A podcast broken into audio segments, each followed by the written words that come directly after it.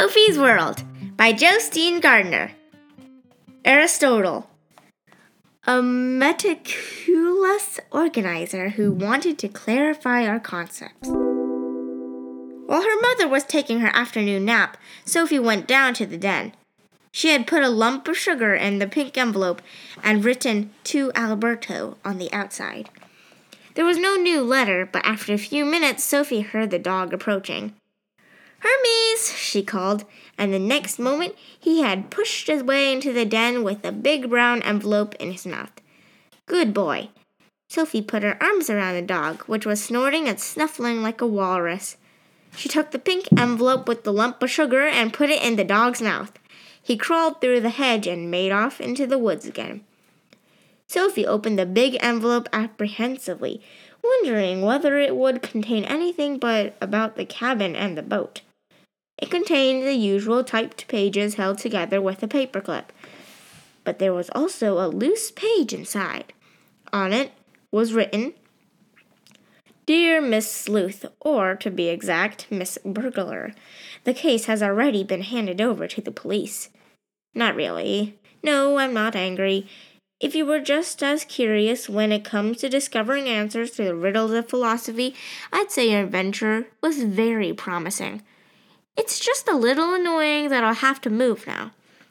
Still, I have no one to blame but myself, I suppose. I might have known you were a person who would always want to get to the bottom of things. Greetings, Alberto. Sophie was relieved. Sophie was not angry after all. But why would he have to move? She took the papers and ran up to her room. It would be prudent to be in the house when her mother woke up. Lying comfortably on her bed, she began to read about Aristotle. Philosopher and scientist. Dear Sophie, you are probably astonished by Plato's theory of ideas. You are not the only one. I did not know whether you swallowed the whole thing, hook, line, and sinker, or whether you had any critical comments. But if you did have, you can be sure that the self same criticism was raised by Aristotle 385 through 322 BC, who was a pupil of Plato's Academy for almost 20 years.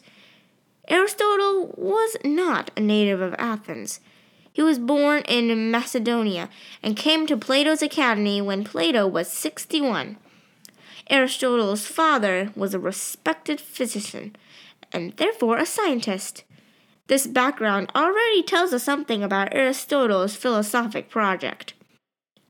What he was most interested in was nature study.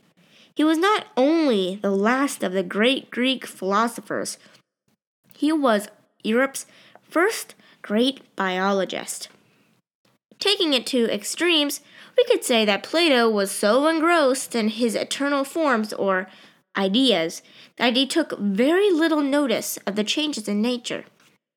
Aristotle, on the other hand, was preoccupied with just these changes, or what we nowadays describe as natural processes.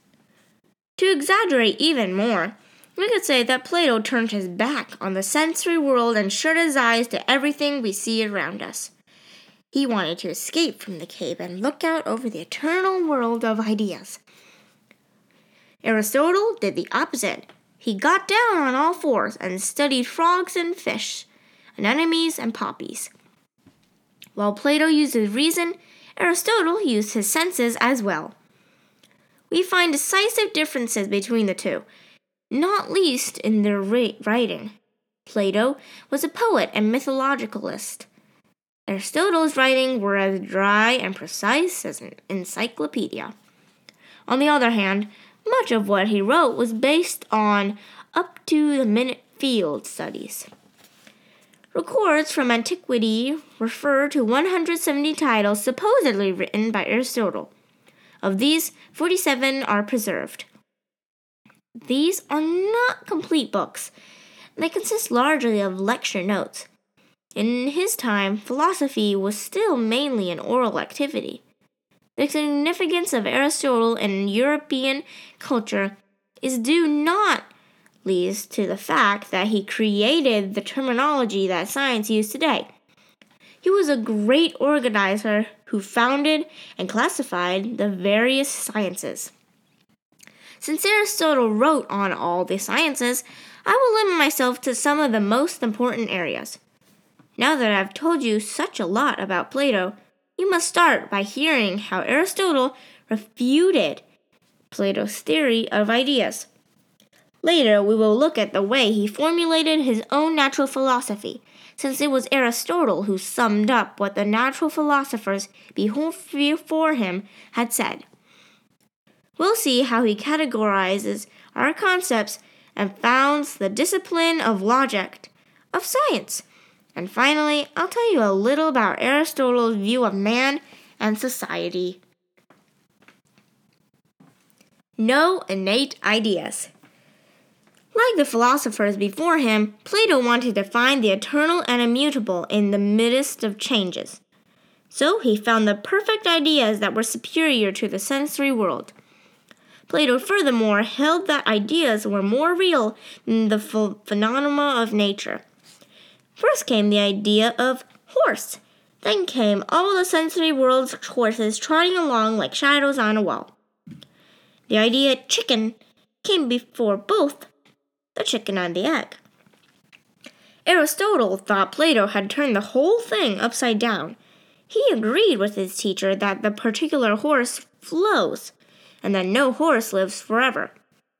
He also agreed that the actual form of the horse is eternal and immutable.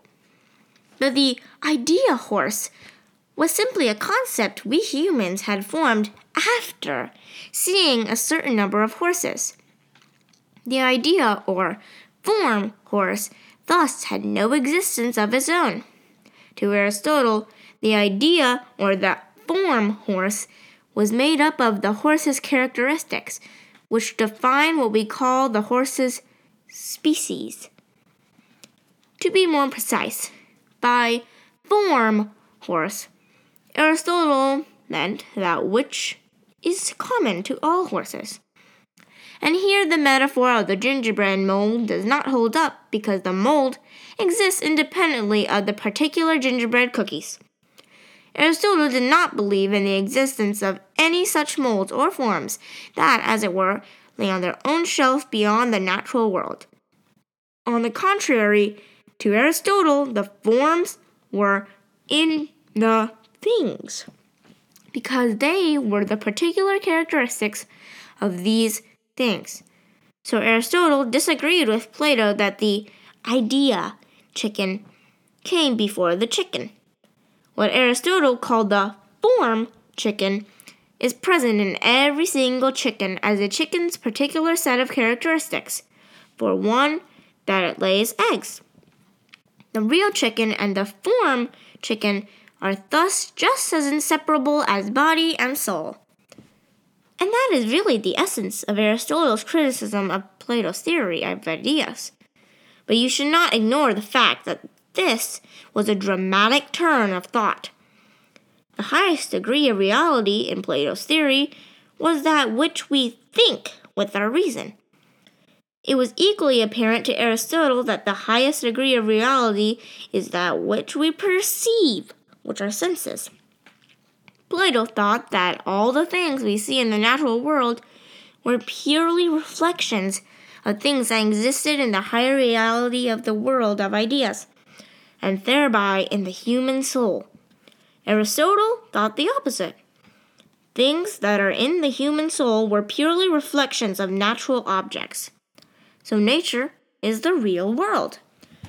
According to Aristotle, Plato was trapped in a mythical world picture in which human imagination was confused with the real world.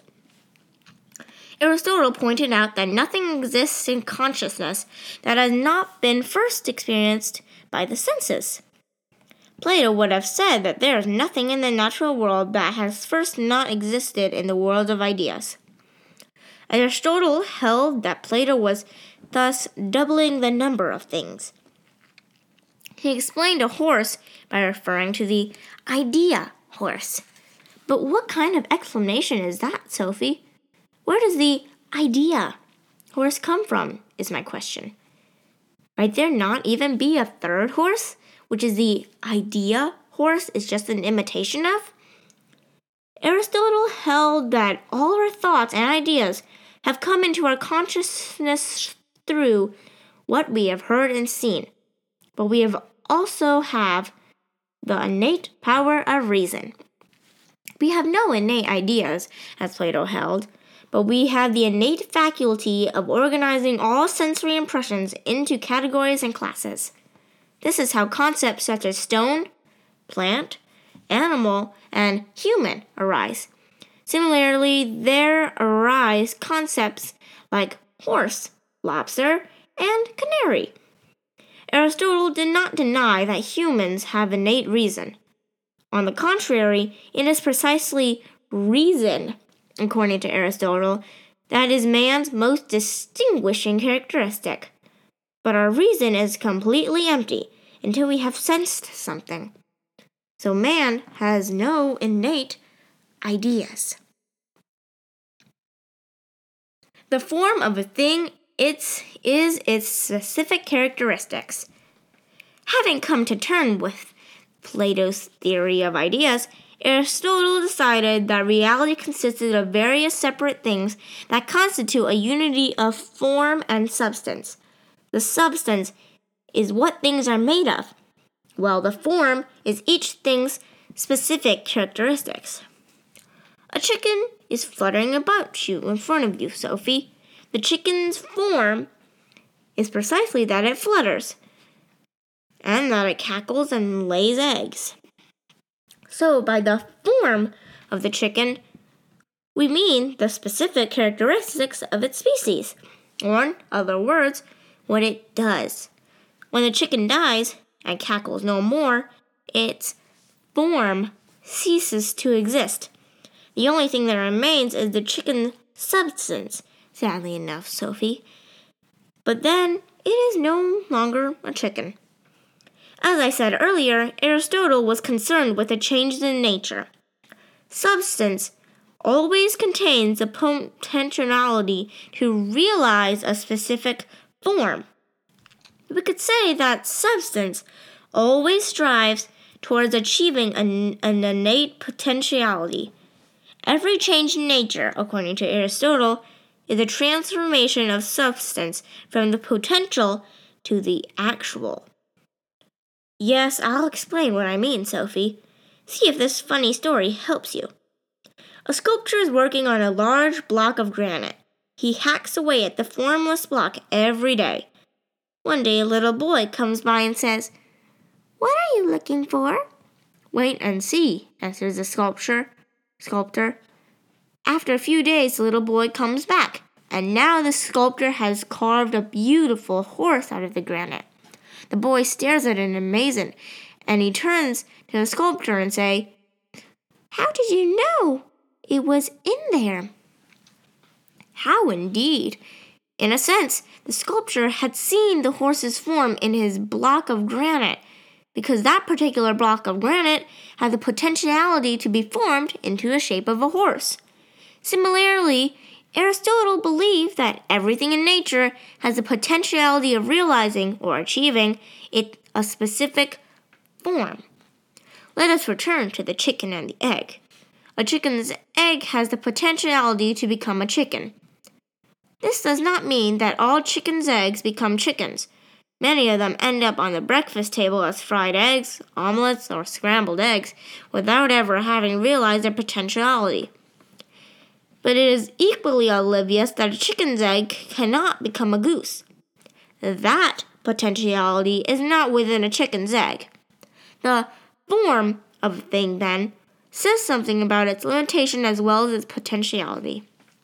When Aristotle talks about the substance and form of things, he does not only refer to the living organisms, just as just it is the chicken's form to cackle, flutter its wings, and lay eggs, it is the form of the stone to fall to the ground.